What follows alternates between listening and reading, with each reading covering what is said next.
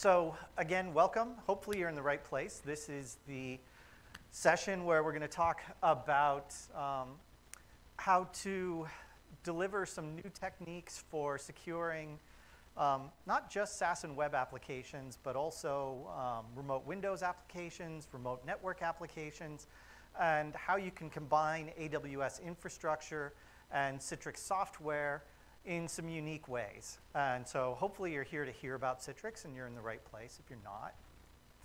Um, so I'm going to introduce myself. My name's Steve Wilson, and um, I lead the product team at Citrix for all of our cloud initiatives. Um, I'm going to have Marissa Schmidt joining me a little bit later from our networking team. She's Senior Director of Products, and she'll be talking about some of the specific networking technologies and how they integrate into AWS. Um, kind of three sections to this presentation, so I'll just kind of give you the overview before we dive in. Um, first thing that we're going to do is we're going to look at some existing organizations who are using Citrix and AWS together and give you an idea what some of those um, use cases look like, how people are using it today, or you know, how they've even been using it for the last few years because we've had people running Citrix and AWS together for a long time. So you'll see what some of those current deployments look like. Then we're going to get into the next generation of workspace technologies. And workspace is really the term that we're now using more broadly to describe everything that we're doing around end user computing. So this has to do with remoting of Windows applications, but also with a new set of technologies for securing SaaS and web applications. And we'll deep dive into that section. I'll show you how that works what that means for security on the endpoint as well as on the server side. And then Marissa is going to come up and talk through some of the latest and greatest on the networking side. She's going to talk through some new technologies that we have for monitoring and improving the performance of distributed applications, um, load balancing across them. Um, look at some of our new technologies like intelligent traffic management, which is really, really cool. And Marissa will also be doing a demo of that at the end. So with that, let's just dive in and kick it off. So um, as I said, we've had people using um, Citrix on AWS for a long time. Let me do a quick survey. How many of you out there are actually currently deploying some set of Citrix technology on AWS?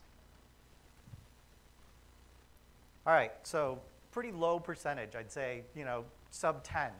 Um, that means I got a lot of um, people here who are ready to take their first steps with this. So let's dive in. You know, when we look at the advantages of using Citrix and AWS together, um, you know, obviously time to market's a big deal. We all know the ability to get new VMs and infrastructure spun up on Amazon. Um, presumably everybody here is already doing stuff on Amazon one way or another or thinking about it. And really, you know, obviously the global reach is another key um, perspective on this. So, you know, when we look at Citrix Cloud, and Citrix Cloud, um, just to kind of clarify on this point, a lot of people think Citrix Cloud and wonder, you know, hey, how does Citrix Cloud and something like AWS, do they compete with each other? Um, do they overlap? Um, there's actually very little overlap between the two because one of the things about Citrix Cloud is about what we don't offer, and that's any kind of infrastructure as a service. Um, and what that means is that um, it's very complementary between AWS and Citrix Cloud. Citrix Cloud is really a set of management services for your primarily your end user computing environment and so what that means is that within Citrix Cloud, we host infrastructure. Um, well, we don't host infrastructure. What we host are services for things like analytics, endpoint management, um, file management, and things like management of virtual applications and virtual desktops. Where you actually host those applications is up to you, and that could be in an on-prem data center or colo. It could be in one of the major public clouds, such as AWS. And so if AWS is your preferred choice for infrastructure, storage as a service, you can go ahead and leverage that. You can connect the two. Citrix Cloud will take care of managing at the layer where you think about applications, desktops, end users, things that are user facing.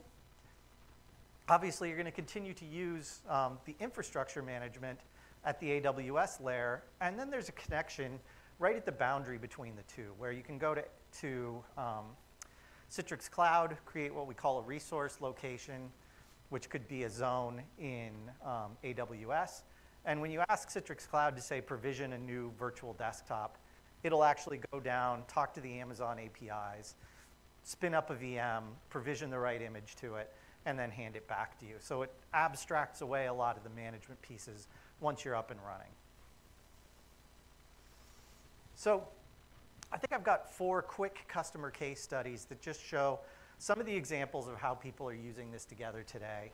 So um, this is a financial example.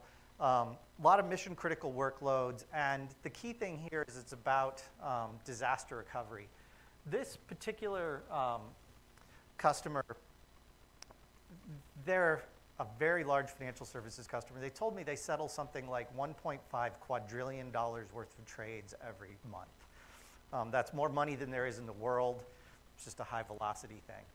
And so they have a lot of really um, impactful disaster recovery requirements from the US government um, because the New York Stock Exchange will stop working if they stop working.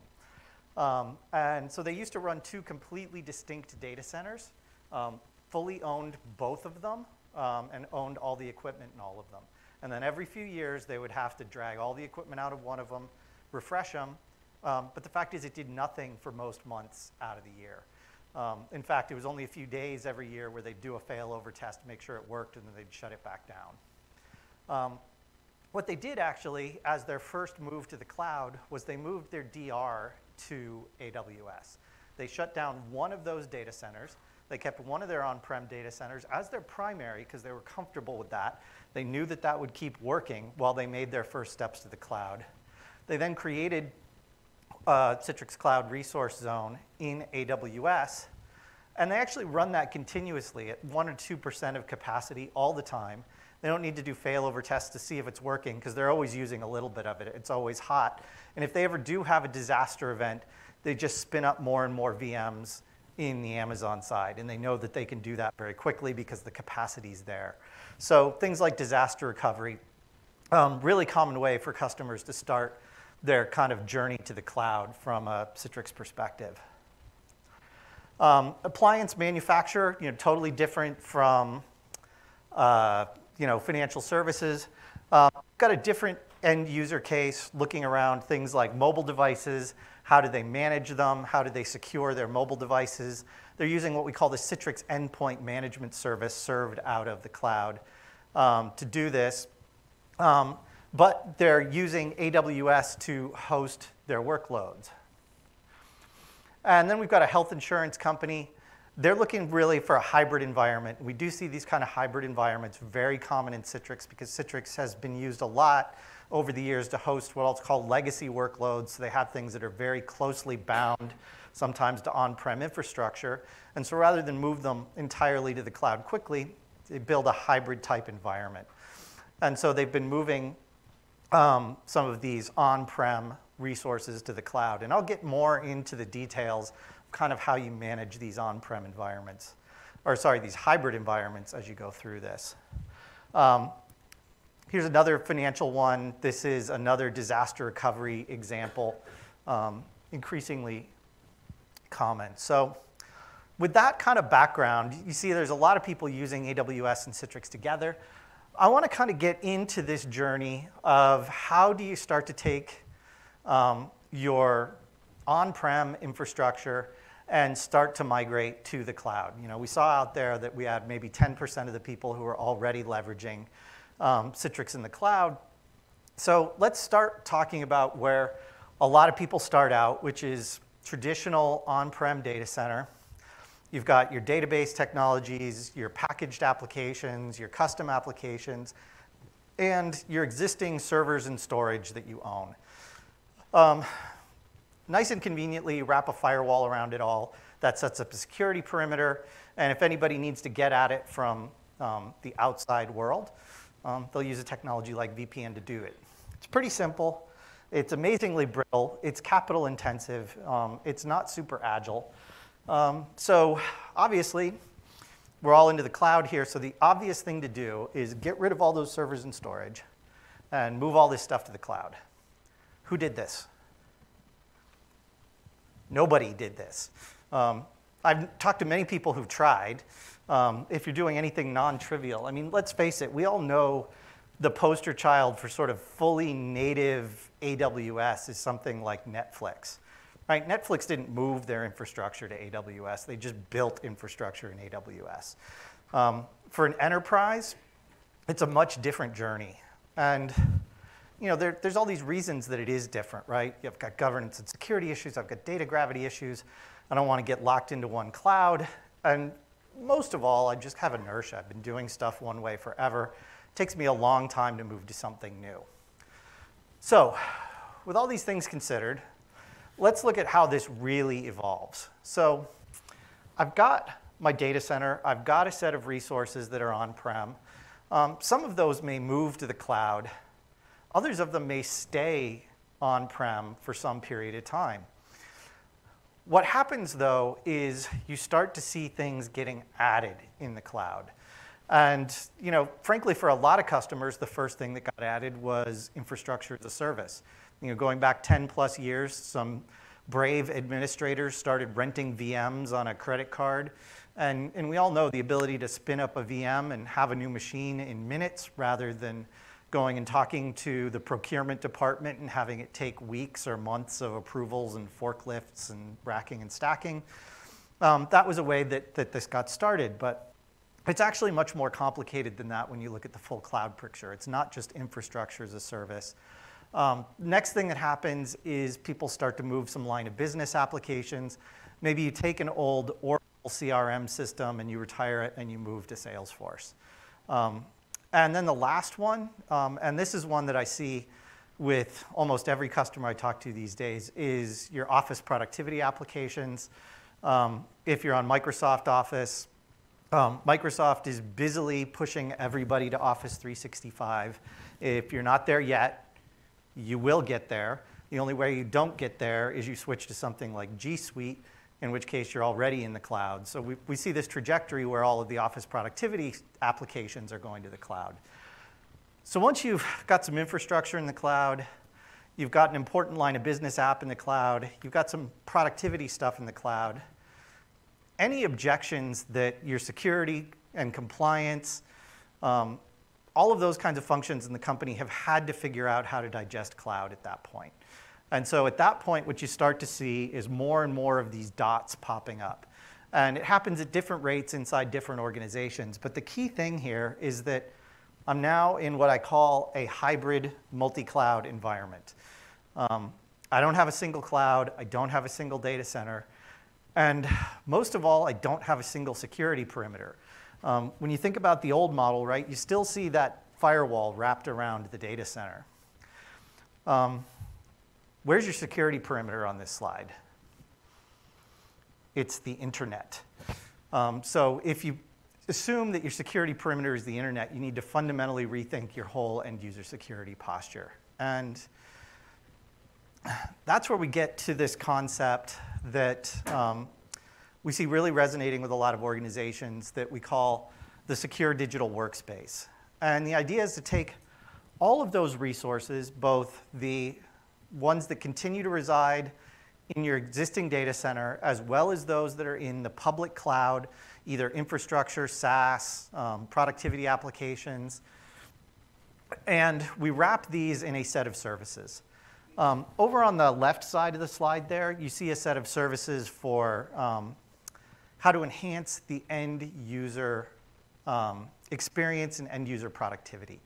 One of the key things is we start to move more and more things to the cloud. They may get closer to the user, they may get further from the user depending on where the user is, but it has the potential to dramatically change their user experience. You want to make their user experience better and not worse. Um, over on the right side, we have a set of services that are aimed at the IT department and the administrators and the idea is that these services are designed to help you manage this environment. Um, we'd like to say that moving to the cloud will make your life simpler. It won't.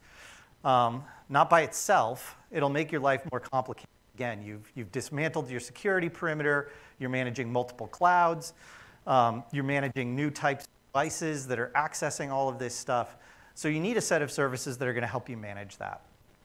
And then, really, the key for this is adding a new layer or a new set of technologies that are designed to help you deal with these challenges. And one of the main ones that um, we see is using analytics, artificial intelligence, and machine learning. And there are a lot of ways these are getting used today. Um, you know, we see it in the media all the time, self-driving cars, um, you know, computers beating uh, masters at chess and Go.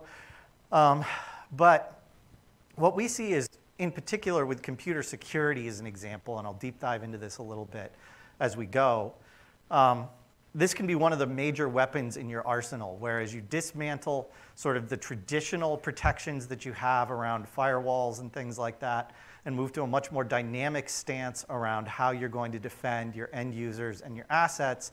Um, using big data, artificial intelligence, and machine learning is key. And so we've made that an integral part of the workspace. So from Citrix, what we've delivered now is called the Citrix Workspace app, which is kind of the end user view of this. It's an easy way for end users to digest all of this, and I'll show you what it looks like. But quite simply, what it is is it's a way to get to all of your applications, whether they be Windows applications, mobile applications, um, or SaaS web applications. A way to get to all of your contents and documents, regardless of where they're stored and a way to get at this from virtually any device. And it's one of the things that we also see is the device landscape is just getting more complicated. You know, it used to be that we all had one desktop or one laptop. You'd say, this is my computer. Um, what we all have today is a personal cloud of devices that follow us around, right? I've got a laptop, I've got a desktop at home, I've got a phone, I've got a watch. Um, I've got an Amazon Alexa. I have all of these things that become part of my personal computing environment and maybe delivering parts of these applications. And so the workspace needs to factor those in as well. So when I look at the key technology components, and we'll start to break these down, um, you want to be able to get instant access to your on-prem and your cloud-hosted Windows applications um, Windows obviously continues to be prominent in the enterprise, and our ability to virtualize those and deliver them to any device is key. Um, newer to the Citrix story is instant access to any SaaS application um, from the workspace um, with any browser, or in particular with a browser that we've built into the workspace app. And I'll get into how that works and what the advantages of leveraging that are. There's a set of technologies here around managing documents that we'll get into, which I think is, again, really important. When you think about security and where your intellectual property is, um, access to applications is one thing, but you know, documents literally are your data. And so they can be one of the most sensitive assets that you have. They're also the things people want to store in the cloud. They're the things in your company that leak out to Dropbox and other places that your IT security department worries about. So how do you bring that in? How do you make that better managed? Um, DLP here stands for data loss protection or data loss prevention. And there's a set of traditional security technologies that you may have in your own companies um, that do things like help you screen documents that have credit cards or social security numbers or other certain kinds of sensitive data. Um, I'm kind of broadening the definition of that into a new set of technologies that'll allow you to restrict how your applications and your documents are used. And, um, and we'll illustrate this as we go along. So as I mentioned earlier, Citrix Cloud is basically, for the most part, a management layer. And um, for those of you who use Citrix today or administer a Citrix environment, you kind of understand the, the structure well, that you've got a set of Citrix infrastructure, which are things like your delivery controllers and brokers and license servers and all of that kind of stuff. Um, and then you have your VDAs, which are virtual desktop appliances, which host your desktops and applications, whether they be Windows or Linux. Um, in the Citrix Cloud environment, we assume the VDAs, those are your applications, you're going to want to continue to manage those tightly.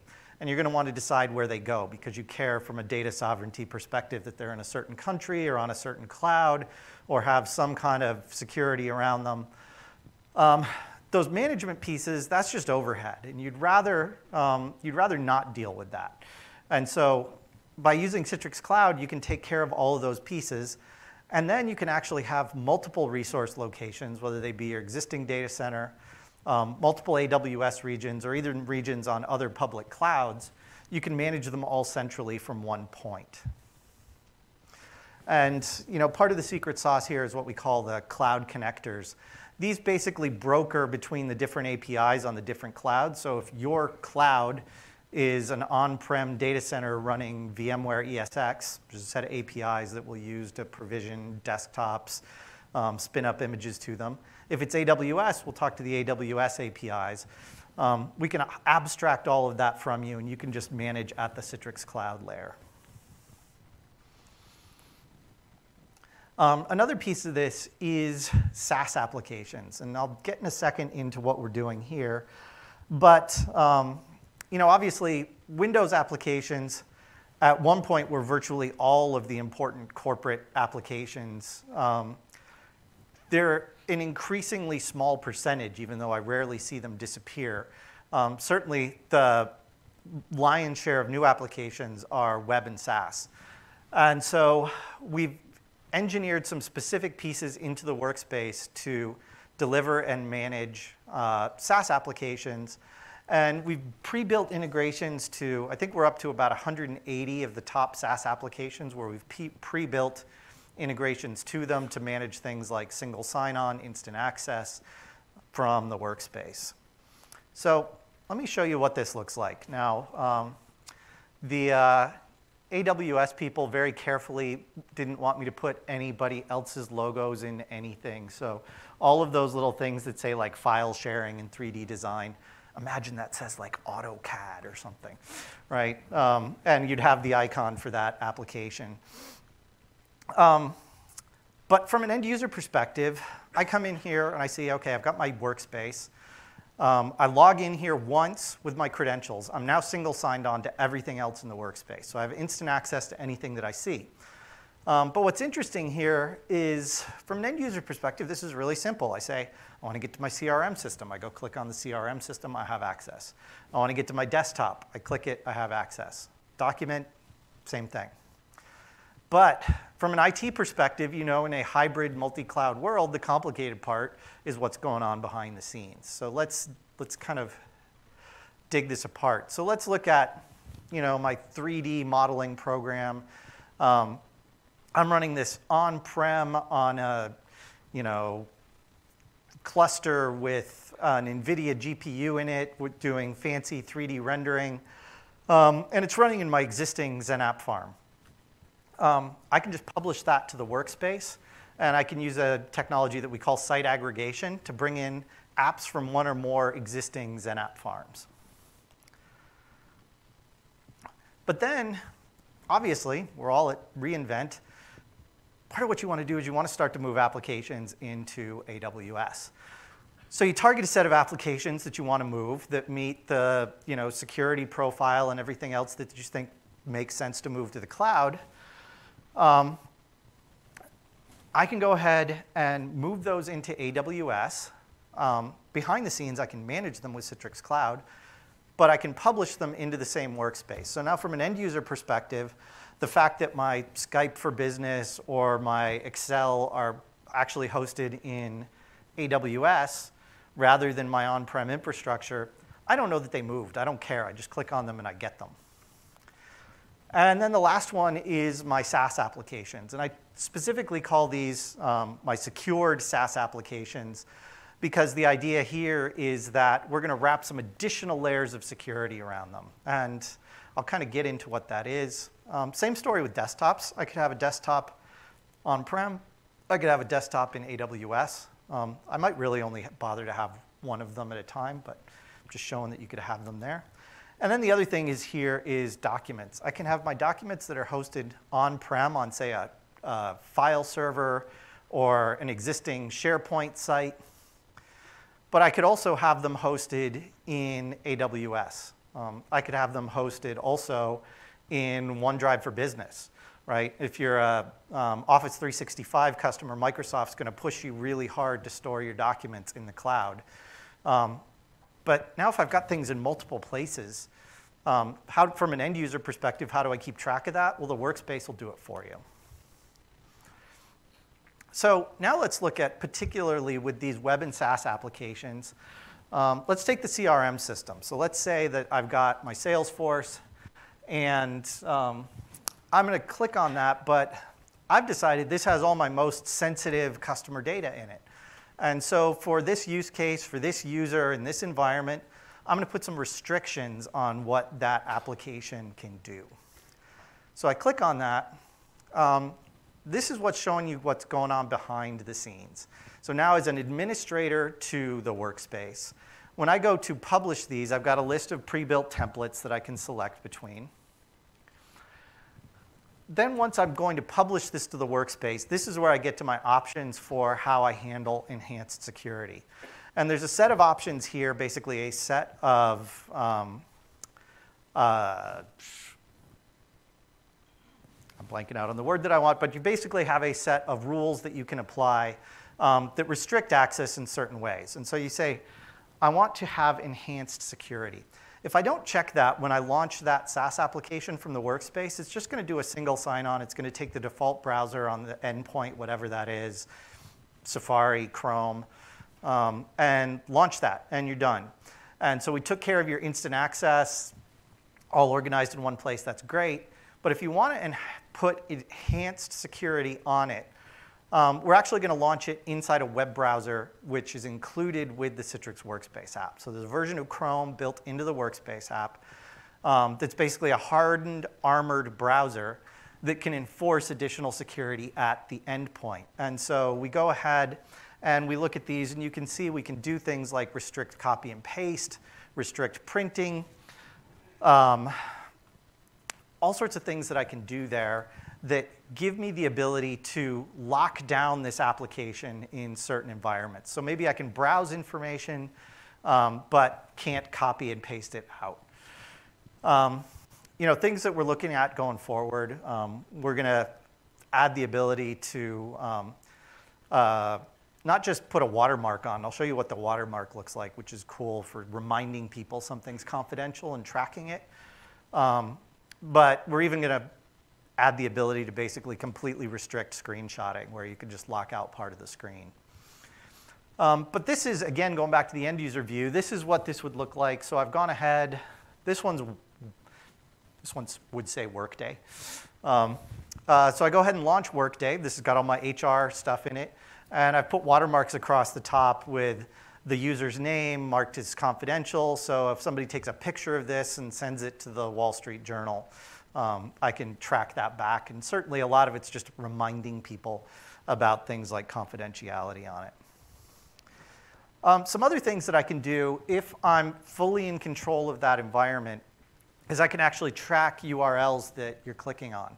And this is where we start to get into the analytics piece. Um, so certainly one of the things we see as the biggest threat um, in environments today is things like phishing attacks, more than these sort of brute force things. It's things like phishing and spear phishing. Um, in fact, uh, one of my colleagues at Citrix famously now tells a story where um, his father-in-law kept getting um, infected with crummy things on his computers. And, um, you know, because he would spearphished and people would steal his credentials. Um, and he kept trying to educate his, his father-in-law on this, and his father-in-law kept saying, no, no, no, I got this. So eventually he spearphished his father, took all of his credentials, and um, he said he thought it was going to be very educational. In fact, he wound up having to sleep on the couch for a week. But, um, but part of this is from a corporate perspective, you want to protect your users from this. You won't, you know, we can educate people all we want. Don't click on these funny links. Don't give out your passwords. But people are pretty good at doing this. So we have a site rating application and URL rating um, functionality built into the workspace now, where let's say you've got um, a case that comes to you from the outside in your CRM tool where somebody's logged a support case, but embedded in that is a malicious URL. Um, we'll trap that malicious URL, we'll restrict the access to it automatically and bounce you back.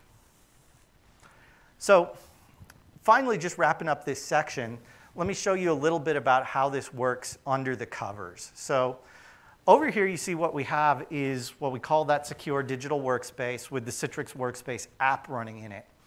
Um, in the middle, we have some services running inside Citrix Cloud. Um, so we have the analytics service, we have a gateway service, we have an identity provider, which is kind of a proxy identity provider. We aren't really an IDP, but we're going to act as one in this scenario. Um, but we're really going to assume you have Active Directory or something else running underneath this, and we're proxying out to that. So let's say for starters that you want to log into one of these sanctioned applications, but you want to do SSO to it. So the end user is going to initiate a request from the Citrix Workspace app. It's going to go to Citrix Cloud and say, you know, here I want to get logged in. So it's going to give you um, the authentication, give you the um, applications that are available, and initiate that connection up to the sanctioned application. It's going to go check with the IDP, basically coming back and saying, are there those enhanced security restrictions on this? If so, I'm going to go to the management API, and I'm going to open this up. Um, and actually, if I don't have those restrictions, I'm just going to open it up in the native browser. The other piece you see here is that I am going to log some of those events to the Citrix Analytics service. Um, we'll get into that in a little bit, but that's going to allow you to track a lot of this end user behavior, which is going to help your security profile. Um, next one is, let's say you, you wind up clicking on something in here that's going to take you to an unknown URL. This is one of those things that might be sketchy. Um, so I'm going to come in here to Citrix Cloud where we have something called the Secure Web Gateway functionality. The SWIG functionality is going to look at that non-sanctioned URL and say, all right, I want to check this out. Um, it actually might come back and say, you know what, this isn't this URL isn't known to be bad, so I'm not going to restrict you from it. But this isn't on the officially sanctioned list, so I'm going to do a little trick here, and I'm going to um, redirect you through what's called the secure browser service. So we host a set of browsers um, inside Citrix Cloud um, and publish those browsers virtualized.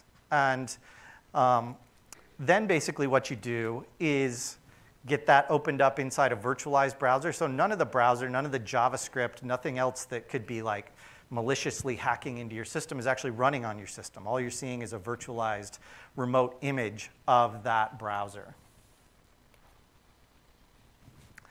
And then the last one is, let's say I want to get to one of these applications. So I want to go to my CRM application, but I don't have the Citrix Workspace app installed we don't want to get in people's way of the way that they do their job. So if I, you know, I'm on a system, I don't have the app installed, I want to get to my application, I don't want to block you from doing that, but I do want to enforce my security policies. And I can't do that without my armored browser. So I start from my standard browser, say I'm running Safari on a Mac, and I go to log into my CRM system, but it's got enhanced security restrictions. When I go to log into that, we're going to have set up that SaaS application to use us as that proxy IDP. Um, so the identity provider, it's going to check in and say, OK, this person's allowed to log in. Um, but what I'm going to do is I'm going to redirect that through the secure browsing service. And so again, that secure browsing service is the armored browser, so it has all the capabilities restrict, copy and paste, do watermarking, turn off printing. All of that's available to you. So as you set up those policies, um, you can go ahead and still have them enforced no matter what somebody's using as an entry point. And still get all of that information logged to the analytics service. That's the CAS. So summing it all up here, this gateway functionality from inside Citrix Cloud is going to allow you to get SSO one-click access to your Windows applications, your Linux and Windows desktops. Um, it's going to allow you to get access to all of your files. Um, and now your SaaS and web applications, no matter where those are getting published from. So I mentioned earlier the idea of analytics and the idea that as your security perimeter dissolves, um, you need a new way to look at how you're going to secure that environment. Just having a, a big moat built around your castle, um, that's not going to cut it anymore because your environment's too distributed for that. So really, what you need to be doing is watching your users, um, not just for malicious behavior, but also for careless behavior and all of these other things. So all of these events, for starters, will get logged from the Workspace app into what we call the analytics service. Um, these are just the SaaS ones. We have ones for um, files, mobile applications, virtual desktop applications. Um, so this is what this looks like from an administrator perspective. So let's say um, from an admin perspective, I have my end users and I want to I want to keep track of what they're doing, but I can't keep track of them because there's one of me and there's 10,000 of them. This is where you need help from artificial intelligence. So the Citrix Analytics service, when you turn it on, will start to baseline your users and your organizations for what kind of behaviors are normal, what kinds of behaviors are acceptable. Um, it comes pre-trained with a lot of data around just what's normal in general organizations, but it's going to build up an individualized profile for all of your users. And for each one of them, it's going to create a risk score that is dynamically updated minute by minute.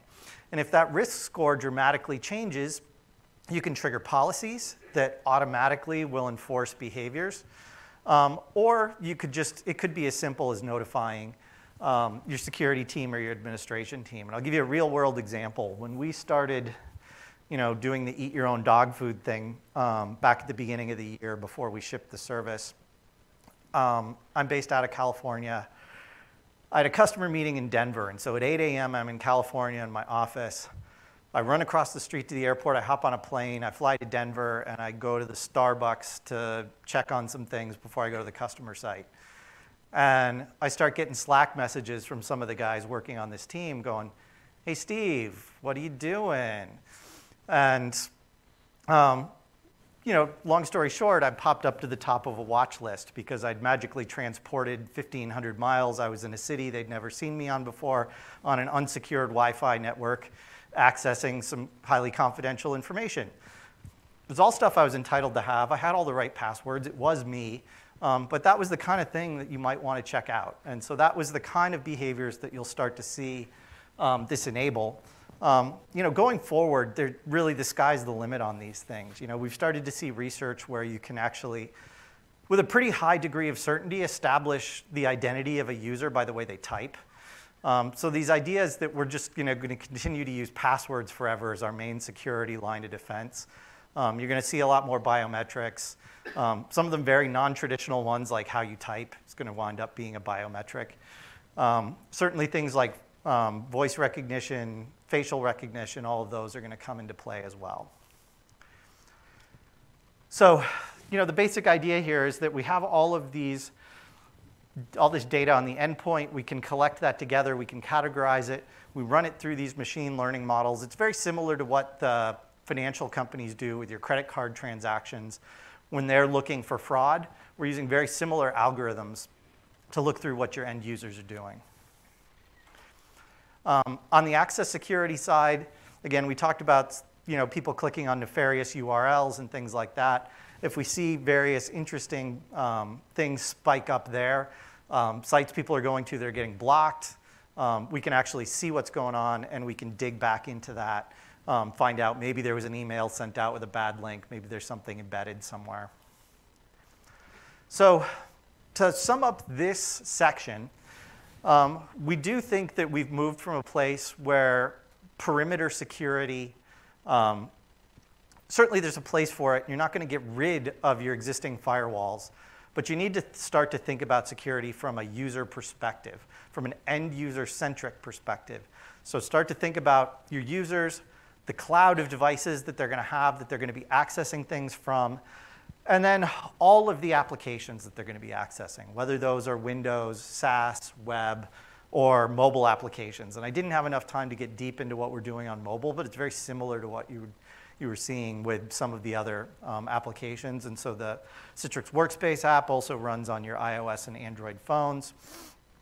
Um, so with that, I am going to turn it over to Marissa, and she's going to take you through um, kind of a deep dive on the networking side about how you can use Citrix technologies to set up these hybrid cloud environments. There you go. Thank you so much.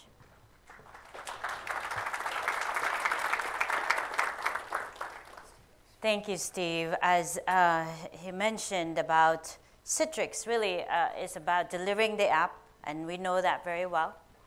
Uh, and we know that to deliver it securely. And lastly, uh, we also have the networking pieces. So this is the part that I'll go through because we can do this from AWS infrastructure to in a, in a hybrid environment, right? So let's start with um, the problem. So actually, I was in um, Peru two months ago, and then a few weeks ago, I was in Shanghai. Last week, I was in Germany. In all cases, uh, there's traffic everywhere, right? Traffic wherever you go. So, uh, and what's, what's, what's the same across all of them is, is that you want to have the best path to get to your destination. And in order to get that uh, best path, you usually have your apps, right? And so in this case, um, the problem with us with going in a multi-hybrid cloud environment is that now you do not have that visibility of what's happening when you're in the different clouds, right? And you don't have the health um, information or the data health information for that different ISP or whatnot in that environment. But you're still in charge as an IT admin to know what's happening and to provide the best user experience for that customer. So then we, as Citrix, with our solution, we provide that, that uh, last mile, mile visibility from what Steve mentioned on the user behavior from the beginning, from the client side. Now you can see it as well for collectively across the different cloud environments. And providing this for uh, and giving the next best route for that customer, no matter what cloud they are in, to really give that best experience. So that's really such as Waze, using the Waze on their um, phone.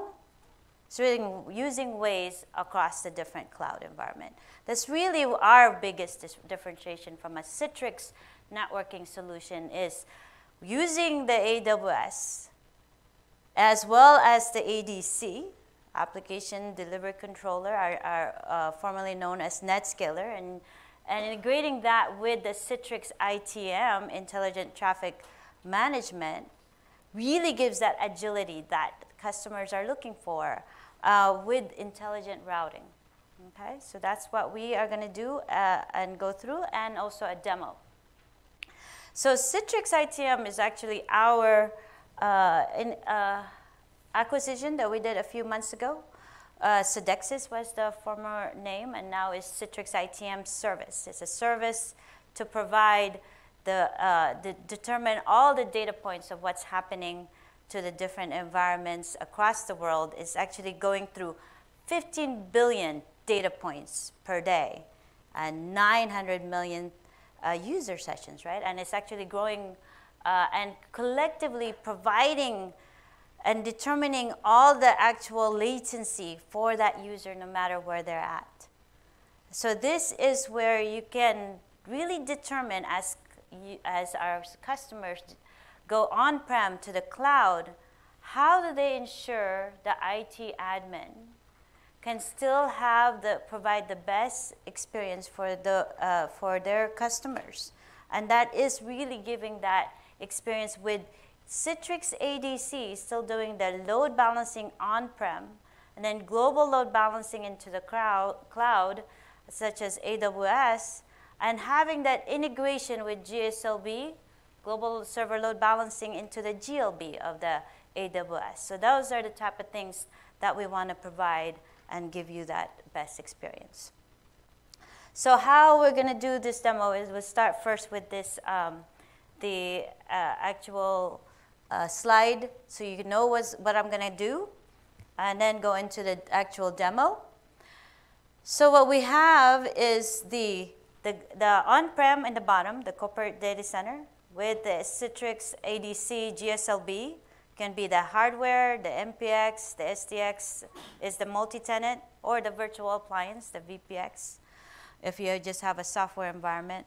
And doing that um, on-prem, uh, some customers want to always have something on-prem, right? Because not everything goes to the cloud because of security, compliance, for whatever reasons that they, have, they need to have that data on-prem for GDPR, whatnot. So those are the type of things uh, that customers worry about. So then we'll always have some that customers will have corporate data center. Then it goes to the AWS cloud that supports the ELB auto scaling actually uh, with Citrix ADC GSLB uh, unique integration into to the um, ELB environment. So that's really where we can provide that uh, global load balancing on-prem as well into the cloud. So then what happens is that users can access to either one, to the on-prem or in the cloud, or those applications that, that you want to have,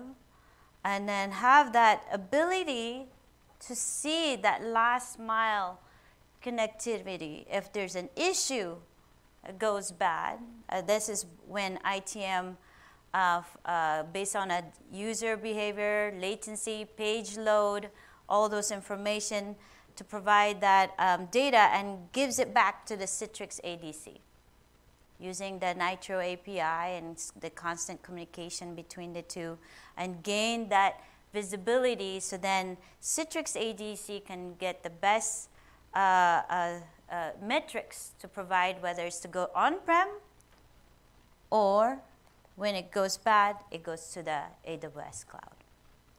Right? So that's really the, the end-to-end of what I'm going to show, but now we're getting get into the, to the demo part, which is important to share because um, our, our team spent a lot of time on it, and I want to make sure we, we highlight as well. Um, and it went well in my session in the keynote um, in Germany last week, and I thought it'd be a good highlight to do here.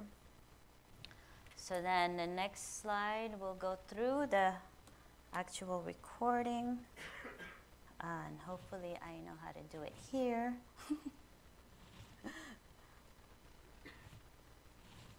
so, so this is where you have the on-prem into the cloud, right, and the different hybrid multi-cloud environment. And here's what I want to highlight is that the ADM, the Citrix Application Delivery Management, is actually doing the central console for orchestration, uh, as well as management and analytics. And what it's doing is can communicate to the different cloud environments. Okay? So you'll see that um, application that towards the different clouds. So as Steve was mentioning, as you move more apps to the cloud, you can then, um, uh, however you like to do that, you can still have that visibility of, of and orchestrate and manage all those different environment. And you can have a VPX on those environment, and you can have this dashboard and the uh, app ADM piece, right? Um, and this ADM piece, it will show the infrastructure area, um, as well as the app. It goes the visibility of the different apps that's happening there. And, uh, and then it will also see wh uh, which data centers and AWS and so forth, and uh, what's happening and what services there are in the different data centers. So that's what you're seeing here. Then um, it can, you can then set up custom policies, based on the information from the ITM, and you'll see uh, the different things you can do with the ADM. Then continue.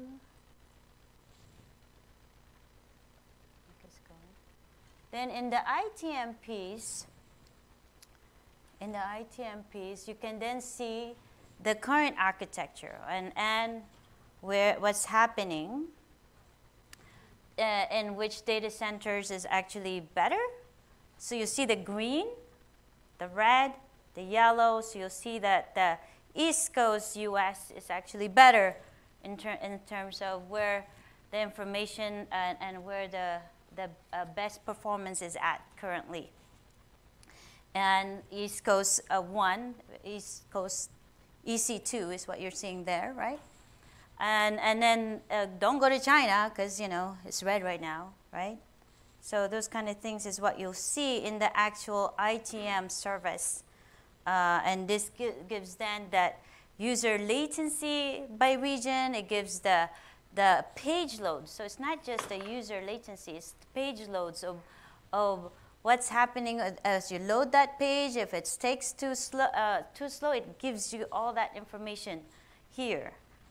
Uh, and from there, it goes then to the to that different environment to see which is the best path, uh, and then and then it will based on that give that information to the Citrix ADC, uh, and that Citrix ADC then provides that next step as it connects to to the cloud native into the AWS. It actually has that integration with AutoScale, the AWS SNS. It does that information so that it knows when to do the, the, the AutoScale um, when you include us, uh, scaling in or if you need to scale out.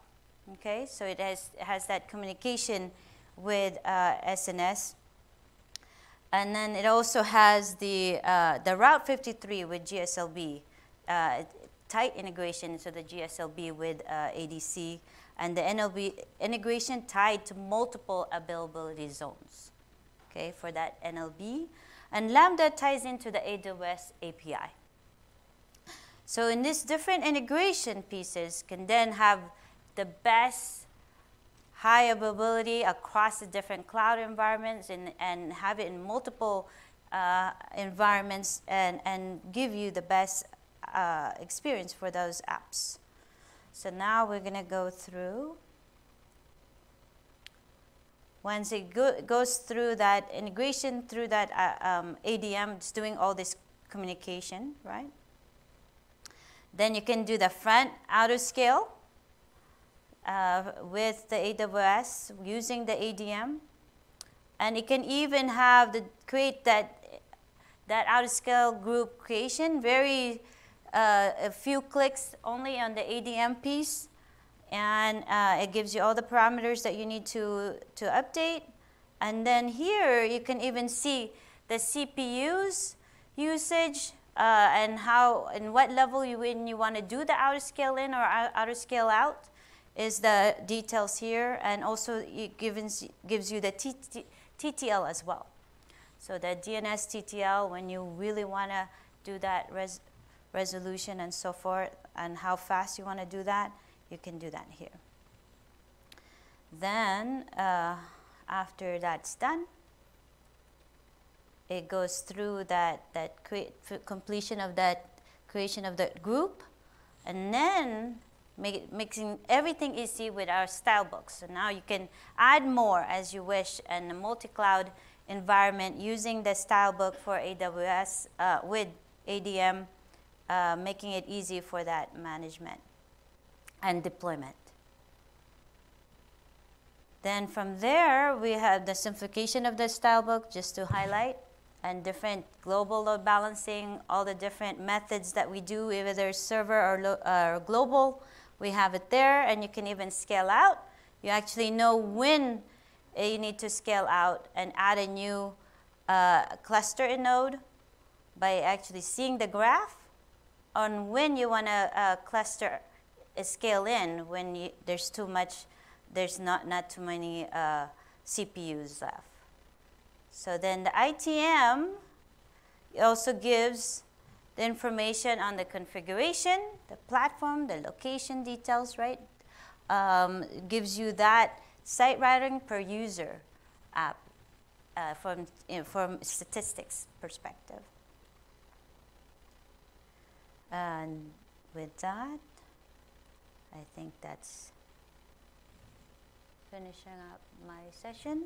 And here's what I also highlight here uh, with the Openmix dashboard of the ITM and radar, you can see when uh, one uh, there's a there's one that went down, so you can see that it it ramps up a new one quickly without having to do anything. So that's an important piece for high availability perspective that it actually uh, can set it up quickly and know to turn on. And then uh, from there, I think that completes my slide. So, so really, um, my highlight here, as Steve mentioned, with Citrix providing that app delivery and really know well how we do our deliver the apps, and that is our focus. Now with the with the uh, Citrix ADC, in terms of networking, providing that application across the different cloud environment, and using the ITM to do that last mile in terms of user latency and, and information, so really provide the best experience. Now we can uh, provide that end-to-end solution for our customers. So that is our Citrix story. Any questions? So we gave three minutes so that we can have some Q&A. Anything? What's meant by data gravity? I'm sorry? Steve, Steve asked, one of the slides said data gravity. Oh, okay. So data gravity is the idea that data and applications like to be near other data. So if you have a lot of data, say in your data center, petabytes and petabytes of data, it's hard to move your applications elsewhere. And so there's a natural attraction there, and it's one of the reasons it's hard to move things to the cloud, and it's one of the reasons that people pick hybrid architectures. We got time for one more question. Yep. It's your time. Hey, again, everybody, thanks for coming out early this morning and thanks for sticking through the whole thing. It was awesome to have you here. And we do have a booth if Yes. um, there are other questions. Number 2633. Stop by, you can see more versions of these demos as well as some other ones, get in depth. There's a bunch of product experts there who can answer Yes. questions for you. Thanks, Yes, everybody. thank you.